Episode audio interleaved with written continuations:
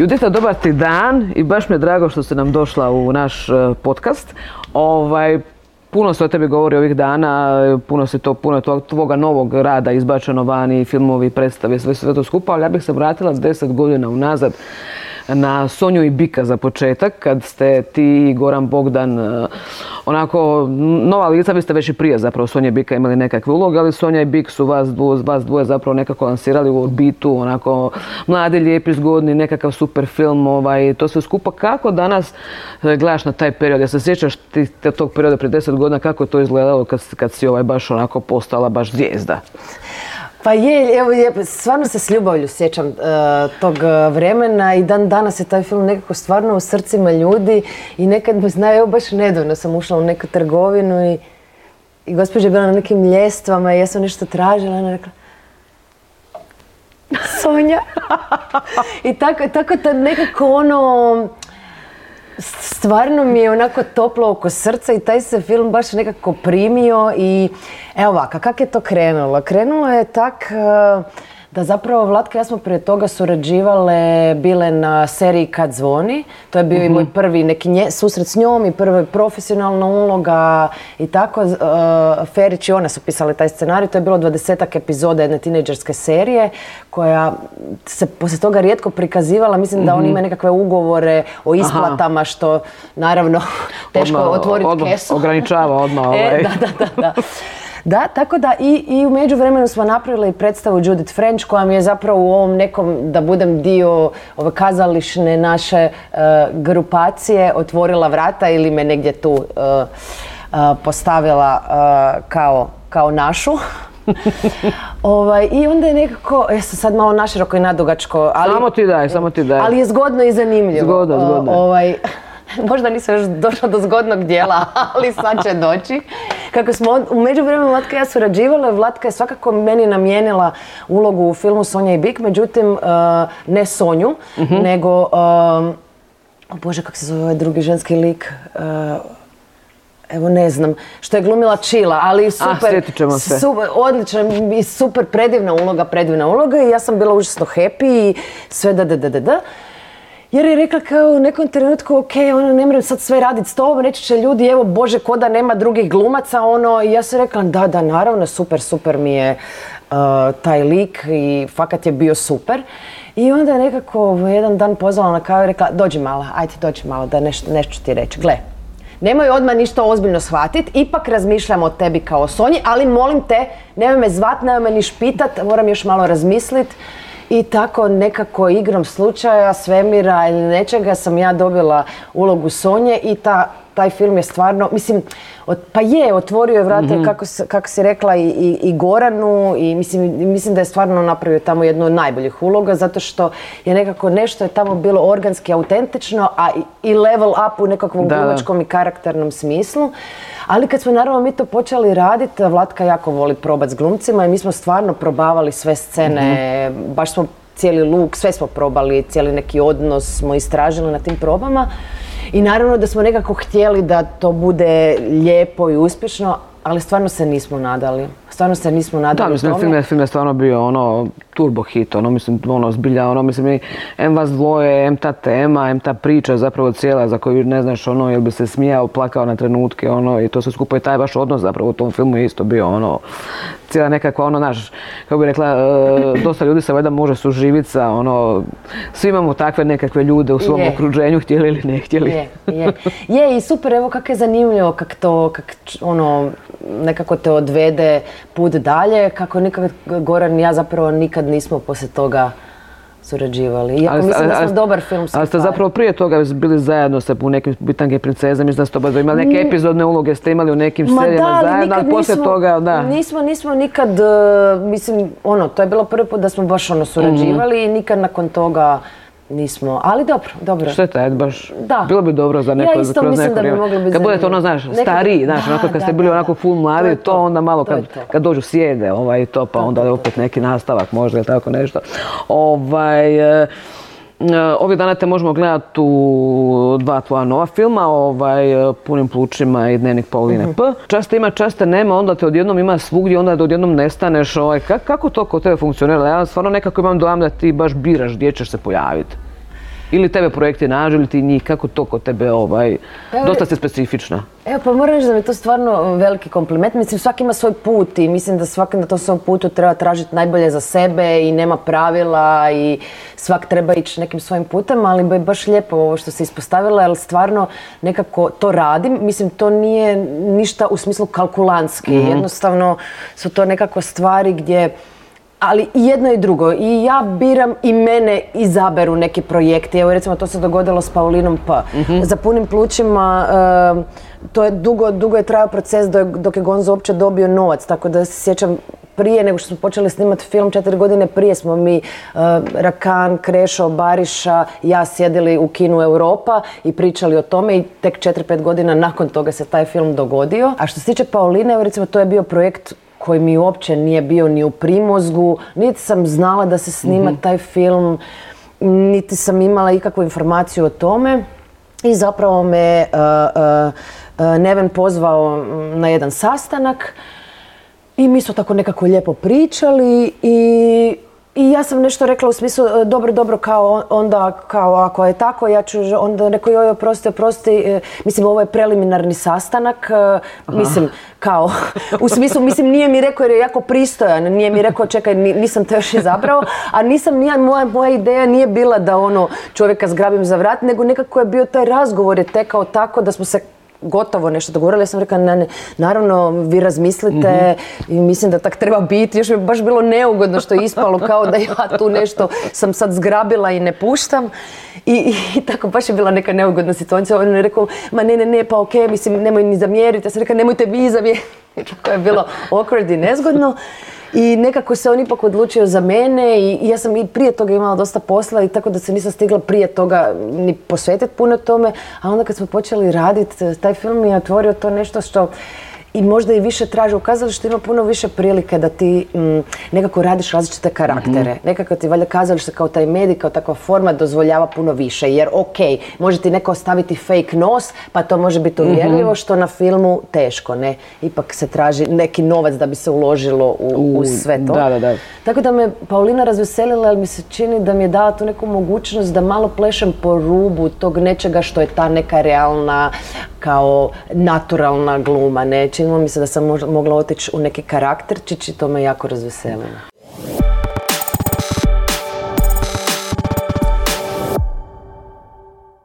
Spomenula se i kazali što je zapravo tebi, ti si imaš i tu ulogu ovaj, predstavi Jerma, glumi ženu koja iako to želi, ne može imati djecu. Ti nisi majka, ali dobro, to nema nikakve veze. Ali kako se ti pripremala ovaj, za, za tu ulogu? Mhm. Pa evo da, to je isto jedna lijepa sreća da zapravo je Rajna mi ponudila tu ulogu i da je HNK Zajec pristao mhm. da me ponovo pozove u goste. Pa isto ovo je neka prilika da, da budem stvarno zahvalna na tome i oni su jedan predivan, nevjerojatan ansambl, užasno velika podrška i sjajni glumci. Tako da u tom smislu je bilo lako glumiti jer si jednostavno imao takve okolnosti gdje Mislim, neću reći sve radi za, ali da, gotovo da sve mhm. radi za tebe. Svi su, I Rajna se tu, moram priznati, jako dobro pripremila. Tako da ona već imala uh, skoro gotovo, neću reći gotovu viziju jer ona je pametna redateljica i dozvoli da joj se stvari dogode s ljudima mm koji joj nude nekakva rješenja ili nekakve ideje. Međutim i prije samog procesa smo mi dosta razgovarali o tome i ono, mislim neki zaključak, ovo što kažeš, nisam ja majka, naravno čovjek i glumac, mislim crpi iz nekakvih svojih iskustava, ali ja, ja sam uvijek sklona tome i želim vjerovati da je gluma nekakva vještina, tako da naravno da crpim mm iz svojih uh, iskustava, ali samo iskustvo, ako ostane na tome, onda je to nekakva psihoterapija. Ako se želimo baviti nekakvom vještinom, onda je to ipak neki level up da odeš iznad nekih svojih iskustava.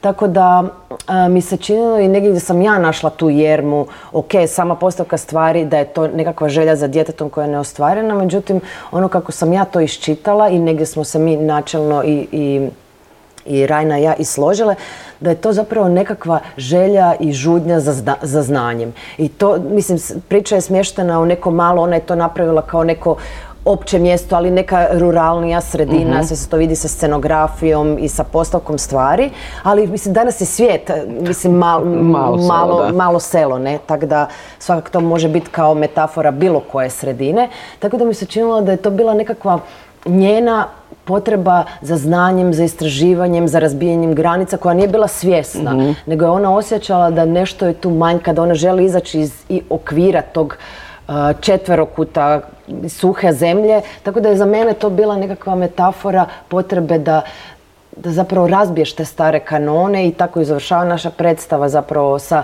nekakvom smrću patrijarhata koja se, mislim, ono, moraš sve prerezati do kraja da bi mogao izgraditi. Tako da kako god okreneš, mislim, svijetovi se uvijek rađaju na krvi nekoga drugoga. Da. Ne možemo si tu puno pomoći lagati. Da, da, da. Koliko su te zapravo nekakve, ajmo reći, čut, ove e, neke svakodnevne naše teme koje su isto tako vrlo su vezane uz patrijarhat, uz, uz prava žena i sve ostalo. Koliko su te one ovaj, zapravo isto inspirirale ove svakodnevna naša svakodnevica za, za pripremu za ulogu? Pa e, da, evo vidimo, neki dan smo mogli vidjeti šta se sve događa i fascinantna mi je ta potreba nekoga da nešto kontrolira. Dakle, čemu? Ok, ti imaš svoje pravo odluči da ili ne. Ali ne, dođe on i kaže, ne, da, ja mislim, ako su ju silovali, da ona ne smije poba... Mislim, frajeru, sakri se u rupu i... Mislim, ne znam, prije sam uvijek mislila da su to stavovi e, neobrazovanih ljudi i ono što me plaši da je puno takvih Da. stavova zapravo obrazovanih ljudi koji su prošli nekakve škole, koji imaju neko... Evo recimo to me, to me puno više plaši od svega. A sad ovo sve, mislim moram priznat da sam, eto, moji roditelji su me odgojili tako da za ništa, da, kako bi rekla, mislim idejno, da uvijek sam se mogla baviti čime sam htjela, uvijek sam imala podršku, nije bilo muških i ženskih poslova ni kod nas doma. I mama je kuhala i otac je kuhao i mama je prala suđe i ota- kako bi rekla, nije, nije bilo tih, tih nekih u- uloga i podjela u mom domu, tako da sam ja, koliko god ludo zvuči, tek u zadnje vrijeme i nekako mi se činilo da je uvijek normalno da mogu sve što hoću, da moram učiti, da ću isto tako snositi odgovornost i posljedice za stvari koje sam napravila, ne? Ta- tako da tako u zadnje vrijeme kužim kak, kak je to bilo kod mene doma i kak sam imala sreću i kak stvari baš nisu takve. E sad, što se tiče borbe protiv toga, ja ponekad znam ako me ono nekakve emocije obuzdaju ili tako, ako su mi te teme koje, gdje osjećam nepravdu, onda znam biti dosta mm, passionate, ali neartikulirana, a što u borbi sa stvarima nije pametno. A što su i pokazale neke određene osobe koje su famozne u toj retorici, da se ti slediš kako je to mir, tako da ovaj, nekako sam onda u toj borbi možda više naklonjena ili kroz neki svoj posao ako mogućnost dozvoli da i u krajnjoj liniji sa nekim svojim ponašanjem i svojim odlukama, eto, ipak na kraju dana vjerujem da pojedinac s malim koracima nešto može mijenjati. E, dobro, obzirom da se to, kao što si sama rekla, odgojena se da možeš raditi što hoćeš, kad hoćeš, koliko hoćeš. I za to snositi I za to odgovornost i snosit- posljedice, da ne bi se krivo nešto shvatilo, da. ovaj, u postprodukciji su još tvoja dva projekta, e, jedan slovenski, jedan srpski. E, Stalno se nešto kao govori, znaš, kao kako je srpska kinematografija puno aktivnija od Hrvatske, barem takav dojam je ovaj, da oni puno više rade. Mhm. I gdje zapravo vidiš razlog tome za- zašto, ako je to tako, a meni se isto nekako čini da je, koliko mi možemo naučiti jedni od drugih, obzirom da se radila sa svima njima, šta Mhm. se može posuditi od nekoga, naučiti nešto ili neko od nas u krajnjoj liniji. Da, pa je malo u razgovoru nekom sam do- dobila dojam ili barem sam dobila takvu informaciju da a, o- određeni ljudi puno a, radije otvaraju kesu i ulažu u filmsku produkciju u Srbiji, tako da oni, oni nekako u tome vide kao očito I, ili im je to iz nekakvog iz nekakve časti, mada nisam skoro sigurna, ili stvarno vjeruju to da im to nešto može donijeti novac. Ovdje ljudi nisu baš skloni e, ula- iz nekog razloga ne, ne vjeruju, ali ne znam ni ja, ne znam ni ja točno Jer zašto. mislim da ono, što se tiče recimo novca, novca imamo podjednako, možda ga mi imamo čak i više, ovaj, ako ćemo gledati nekakvu opću gospodarsku i ekonomsku sliku, jel? Tako Da. da. pretpostavljam da ono, Da, mislim da, da u Srbiji postoje ovaj, e, filmski entuzijasti koji imaju novaca, ne znamo točno otkud i sad ne mogu o tome govoriti, ali su spremni nekako u to ulagat. Dok kod nas mi jesmo mislim, osuđeni jedini izvor sredstava je HAVC i zato su se između ostalog i počele, mislim, događati koprodukcije jer jednostavno ti s novcem koji dobiješ je- ne možeš snimiti film. E sad, to je naravno ima i dobrih i loših strana. Dobra je strana što da, smo se povezali, um, otkrićemo neke nove ljude, možemo surađivati s nekim novim ljudima, ali isto tako to su onda isto s druge strane ti onda to moraš izvršiti određene brojke, pa sad možda bi ti s nekim drugim surađivao, ali oni kažu ne, mi smo dali toliki postotak, morate uzeti nekog našeg. Mhm. Tako da, eto, sve to Da, stalno nešto važiš svoje- i, i tražiš, ali evo, ja ne mogu reći, ja imam sreće tako da ovaj, radila sam u nekim lijepim projektima, tako da želim nam svima puno sreće, evo.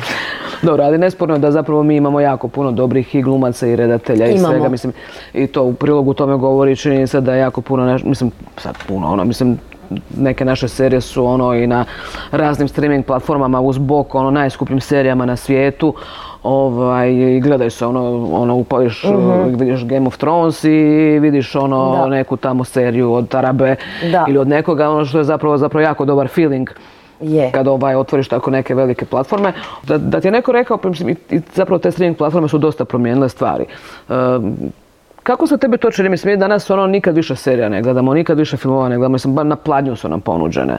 Ovaj, najveći glumci današnjice više biraju serije nego filmove, što je ono nekad možda bilo nezamislivo. Je li tebi ono prije nekih deset godina bilo ono na rubu pameti da bi se tako nešto moglo dogoditi, da će ljudi moći gledati serije kad god hoće, gdje, na koji god ono on demand, sve, da će biti toliki izbor toga da više ne možeš odlučiti šta ćeš prvo gledati. Ma, ma kakvi, ne, čak sam se ono na početku nekak svoje karijere, baš sam se ono, držala sam neku distancu od televizije, mislim, iako s jedne strane prvi projekt mi je bio televizijski, ali ono, bojala sam se te širine i te tog eh, spotlighta koji dobiješ i, onda stvarno sam nekako ono s jako velikom distancom pristupala i zapravo prva stvar ok, osim sitnih nekih rolica koje sam la- radila na telki su počivali koji mi se onda nešto mi je za- zaiskrilo, zatitralo, činilo mi se da ima glumačkog prostora, da ima puno dobrih stvari, tako da, a ovo što se dogodilo, pa čini mi se da vjerojatno u nekakvoj fazi krenulo je, vjerojatno ne s velikom idejom, ono, ljudi su skužili da je film postao u tom smislu ograničen,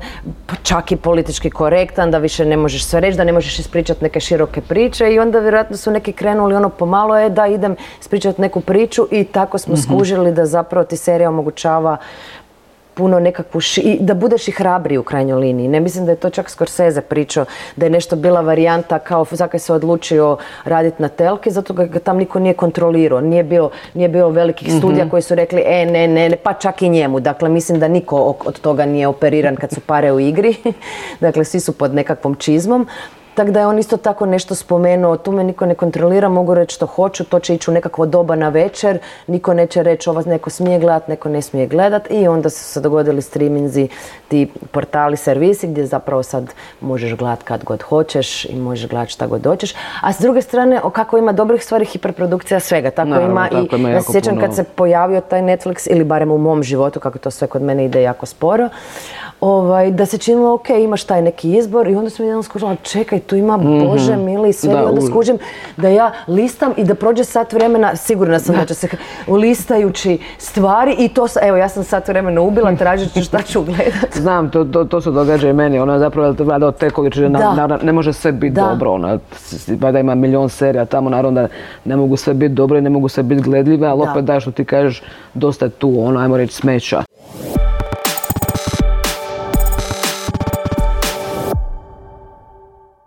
Da li misliš da će, da će se ovaj ba- baš upravo s tom hiperprodukcijom i sa ono jako puno platformi na kojima se možeš- mo- mo- može sve prikazivati, da možda sad ovo nekakva prilika i ženama ovaj, da se e, da dođu ono na konačno neka, na, nešto svoje jer je prostora sad puno više ili kako rekla meni užasno draga Kate Blanchett nedavno ovaj, da jako veliko srce za Kate Blanchett da se nada da živi da sanja o danu kada, se, kada više neće se postavljati pitanje da li ima dovoljno žena ispred i iza kamere. Da li je to isto nekakva prilika ovo sada e, da možda ono i žene dobiju puno veću priliku obzirom na tako veliku produkciju i, i platforme na kojima se sve to može ovaj, prikazivati. Pa je, čini mi se da je. I čini mi se da je i čini mi se da stvarno ima e, puno, puno više, na razli- puno više žena na različitim pozicijama što se tiče svega, pa i filmske industrije. Ali isto relativno nedavno, evo sad su ovo neke informacije, možda bi trebalo napraviti neku novu, to je sad bilo prije jedno četiri pet godina kad su baš, e, mislim da je udruga filmskih djelatnica napravila kod nas jednu anketu i jedno istraživanje, ono, a baš mm apropo pozicije žena u filmskoj industriji i da je bila varijanta da, sve ok, ima puno više žena, ali do levala kad se ne radi o velikim novcima.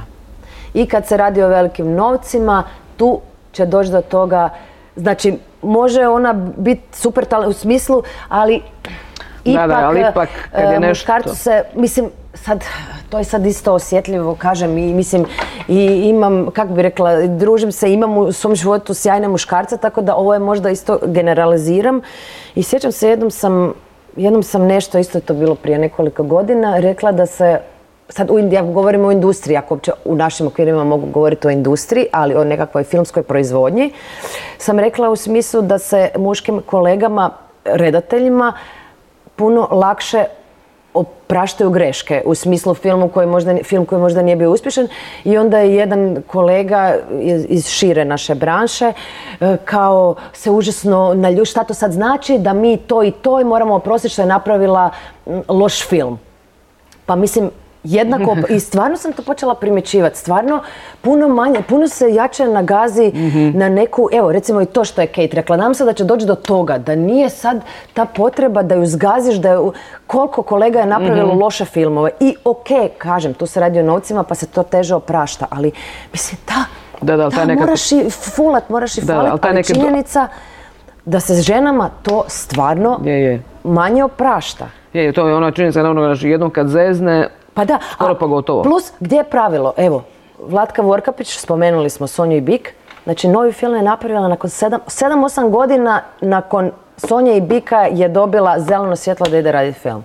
Dakle, ok, di je tu sad? Šta? Znači, ili imaš art film koji je pobro nagrade, ili imaš hit u kinima. Znači, nema nikakvog očito pravila. Ne? a što ti sada gledaš? Koja, koju seriju gledaš? Sad sam trenutno, zadnji sam pogledala Diplomatkinju. A, to mi je isto na, na, lic, na listi za Je, a pogledala sam ju zato što je nedavno izašla o tome, e, o tome jedna kritika, vrlo pozitivna kritika, gdje je u naslovu e, bilo rečeno da je to zapravo kao super serija, a zašto je to super serija? Zato što ima sjajan scenarij, kao dosjetka, kao haha, Rusi su krivi za sve i vrlo atrakt, u smislu, sad parafraziram, gole Carrie Russell. Aha. Znači, to ne samo da je bilo u naslovu, ok, rekli su mi neki novinari da, da stvarno i vjerujem da o tome se ne, ne, ne možeš kontrolirati naslov, ali ja sam pročitala taj članak i zaista sve što je o Carrie Russell bilo rečeno, iako je to genijalna serija, genijalan scenarij, da je ona vrlo atraktivna gola.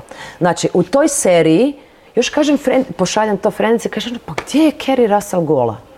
Kaže, ne sjećam se. Znači, doslovno, ima jedna scena seksa gdje vidiš, ok, dio njene guzice, odnosno onaj donji dio, i ima jedna scena gdje ona u gačicama i potkošulji leži na krevetu. Znači, sve što je o glumi te žene rečeno je da ona vrlo atraktivno izgleda gola. I to govori čovjek koji se filmskom industrijom bavi. Dakle, o čemu mi sad pričamo i zašto se čudimo kad neko ko bi trebao u drugom i drugačijem vokabularom i diskursom govorit, Eto. I E, ko će ona onda... ona je evo, to me, užasno me to... uh, da, I zbog toga sam između ostalog pogledala, jer zaista ono, zani, ajde, ajde. Znači, je li moguće da je genijalan scenarij, da je sve genijalno, ali o njoj se priča samo o njenoj golotinji? Da, ah, Da, znam. znam, evo, znaš, znam. znaš ono kad ostane, kad ne znaš Da, zapravo ne znaš bi- Ono, znaš, Znam. ono, ajmo ne, ono. a, a dobro je, medije često i o tebi pišu, šta si, dobro ne pišu da si gola, ali da, pa- ovaj, e, Pišu povremeno i o tome, ali kao... ovaj, šta si obukla, kako izgledaš, da li te to smeta, jel ti, jel ti to, ovaj, jel ti to postaje naporno ili te naprosto prihvaćaš kao, eto, to je dio nečeg posla da mora i ili ti je naporno, ili Da, ne koja znam, ti je... evo, ne znam, evo, ne Da znam li uopće razmišljaš o tome, tipa kad izlaziš van iz, iz kuće, ono, iz stana, hoćete neko fotkat, evo kako sam ja sad obučena, čop, hoću opet izaći ne, ne- negdje. Pa ajmo Koliko ovako, mi znamo u Zagrebu kad izlaziš da, žel, mislim kako bih rekla, to je subotnja špica, ja na subotnju špicu ne izlazim, oh, evo baš sam nedavno i uhvatili su me, ali nije bilo izbora, jednostavno je to bilo to vrijeme kad i onda nekako jednostavno, kako bih rekla, ne idem u tom smjeru subotom kažem, jedino ako je iznimno, iznimno.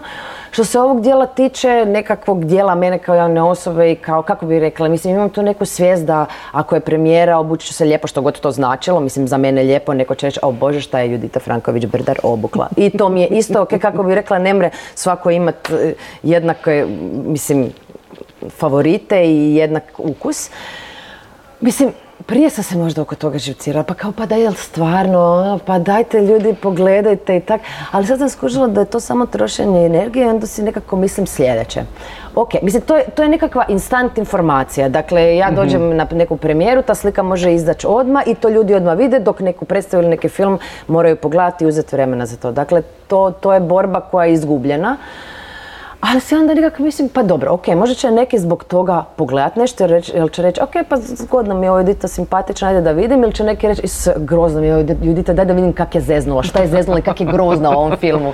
Kao da mogu reći, fuj, evo ga, grozna je, grozna je.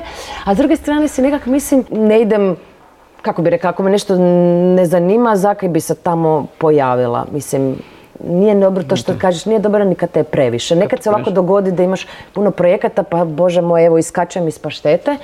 Ali, ok, uvijek to nekako povežemo Dobro, kad imaš razloga iskakati iz paštete, onda je to pa, zapravo skroz opravdano i to onda nije skakanje iz paštete, nego, da, to je ajmo reći, informacija od javnog interesa. Kako to dobro zvuči. ovaj, ti si zapravo jedna od rijetkih isto javnih osoba poznatih, ona koja nisi bila im lice nekog brenda, koliko se sjećam nisi. Pa da, ne da ono, ovaj, sam ovaj fashion kampanje raditi Ili nekog tako, proizvoda, ali... zapravo ono te, ne, ti ne, hešte, ne, ne hashtaгаš nikoga, nisi, ali ti svjesno tako biraš to da te zaobišao taj trend. Ovaj, da, mislim, možda to, mislim, ja ne, nemam ni Instagram, onda kad god dođem negdje kao, ovaj, Judita, pa ček, ne mogu te naći, pa nemaš Instagram. A, da nisi, ti onda zapravo nisi ni kandidat za... da, da, nisam, i to je stvarno istina, to je stvarno istina, ovaj, navodno, stvarno, te ljude, mislim, kako bi rekla, meni je, meni je lijepo kad me neko pozove ako me nešto zanima i lijepo mi ako mi nešto, neko nešto poklo... kako bi rekla, i, neku kremu, nešto, ali s druge strane neću umret ako to nemam. mm Ono, nekako sam, na, kako bi rekla, lijepo je ako dobijem, ali ako ne dobijem, ok, mislim ima krema u negdje, negdje za 20 kuna, 50 kuna, mislim kupit ću si kremu, nije mi, nije mi to sad neki preveliki i ne treba mi puno. Ok, ako imam, imam, pa ili ću podijeliti ili ću uživati u tome kad imam, a kad nemam, može i malo. Mislim, moja mama je provela cijeli život koristeći Sola kremu i ima odličnu put i odlično izgleda. i, i, tako da, tako da ovaj, i zaista me puno manje pozivaju. Ali tebe zaobišlo to zapravo te društvene mreže, kažeš nisi na Instagramu, ti zapravo nisi ono baš nešto ovaj... Pa nisam... ti si zapravo na Facebooku jesi, ali aktivna, ono, aktivna koliko, god je to low profile. ali koliko ti treba zapravo. Je, ja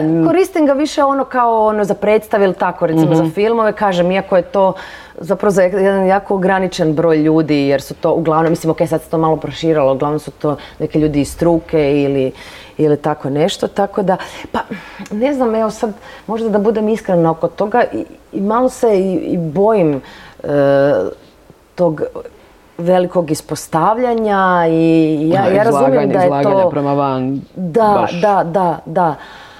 Tako da ne znam, nekako nisam se za to baš još odlučila, ali moram reći da čak i, znači na stranu sad već da i ovi ljudi koji nešto promoviraju pa si ti već na crnoj listi jer se zna da nećeš ništa objaviti, stvarno me manje pozivaju mhm. na, na događanja. kao, jer kao nisam korisna.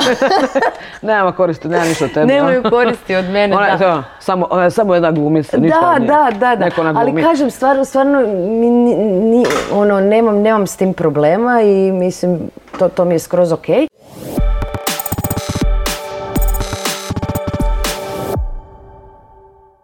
Postoji neka uloga u našoj svjetskoj kinematografiji, neka scena, nešto što bi ti voljela da je bilo tvoje, da si ti to odglumila, da si ti, da si ti, da si ti bila u toj sceni ili u tom filmu ili ta uloga ili nešto. Dobro, to možemo maštati, jel tak? Nećemo niko naravno, možeš šta god hoćeš. Ono. već si spomenula Kate Blanchett, ja ju stvarno obožavam. Mislim, ono što kod nje obožavam je naravno mislim ja sad govorim, ali ono što vidim mi se čini da je zaista gluma za nju poligon vještine, procesa i rada na ulozi, pa onda u tom smislu je to nešto što i mene mhm. kao glumicu zanima, da nekako, da nije da stalno glumiš te, nego da, tra- pa čak i da flopneš, da tražiš te nekakve, tako da možda, mislim, hrpa njenih filmova, ali evo reći ću Elizabeth, zato što je, i sad mo- nemoj da moram scenu odabrati, Ne, moraš, da, ali pri tome ja se sjećam, mislim, tad sam ja skoro bila i klinka i sjećam se te godine, ona nije, mislim, na stranu šta znače Oscari, ali ono, ko je dobio ova, Gwyneth Paltrow Gwyneth za, Paltrow, za tako zaljubljenog za Šekspira. I ovako si misliš, čekaj, stvarno, ono žena na, a ono, u logetinu, ono, mislim, kažem, nebitno je to, ali evo, znam da mi je ostalo to, kao, Mhm. Čekaj, mislim, takva rola, ta, ta, takva, i ne samo talent, jer ti kod nje vidiš da se ne radi tu samo o talentu, tu se radi o radu, o Mm, da, radu, da, da, konstantnom baš- radu, o promišljanju, tako da, ali, uf, da sad s nekakvim odmakom, vjerojatno bi ti ja napra- napravila popis toga, ali evo, zadržimo se na jednoj od najboljih. Je. Koja, by the way, i, i, i u, ovaj, eh, pored tih velikih uloga, tipa Elizabeth Paris, moj tar, ovaj nedavno, ovaj zadnji Mhm. film i to, ako si nju, se gledala nju u ovaj, Oceanovih osam. Jesam, Mislim, ona je meni, recimo, u takvim filmovima, ona je meni genijalna. Sjajna. Koji je zapravo ono potpuno nekakav ono, Tako je. filmčić, onako za zabavu, nedjelja popodne, Tako pusti je. mozak na pašu, gledam i smijem se. Meni je recimo ona i tamo zapravo Je. ono, fenomenalna. A ima i to baš to, kak si spomenula ti onak easy filmovi, ima jedan film koji sad ubije me kako se zove, Billy Bob glumi i još jedan muški i ona, oni su neki lopovi, oni nju slučajno nešto kidnapiraju Aha. se, ona pri... Znači, ona, to je bomba kako ona glumi. Ona je kao neka naivna malo i glupačica, ali ti kužiš da to sve radi, cijelo tijelo, i ona je toliko uvjerljiva u tome i toliko duhovita, pa i ovaj Woody Allen, mislim, Allen, da, koliko, da. mislim, ma boginja. Mislim, ima sjajnih, i mislim da i mi imamo stvarno genijalnih Mm. gl- glumaca i glumica, samo naravno kod nas su nekakvi ti neki okviri koji, evo ne znam, Da, ja bih rekla zapravo, baš, baš, baš bi zapravo voljela da zaključimo taj, na- ovaj naš razgovor baš sa time u principu unatoč svim nekakvim kritikama hrvatske kinematografije, ona je zapravo jako živa, jako dobra, kvalitetna, ima ono užasno zapravo svojih e, velikih prednosti i sjajnih ljudi. da, ja isto mislim, stvarno mislim da da. I mislim da to dokazuje i činjenica da stvarno su i naše serije, ono, i mislim da naši glumci u konačnici dobivaju angažmane u stranim produkcijama, Upravo tako da Upravo to. mislim da je ono, Tako da budućnost nam je svjetla. ja isto mislim Želim treba vjerovati. zapravo raditi na tome da bude još svjetlija. Da. Judita, hvala ti puno na Hvala razgovoru. puno, baš je bilo ugodno.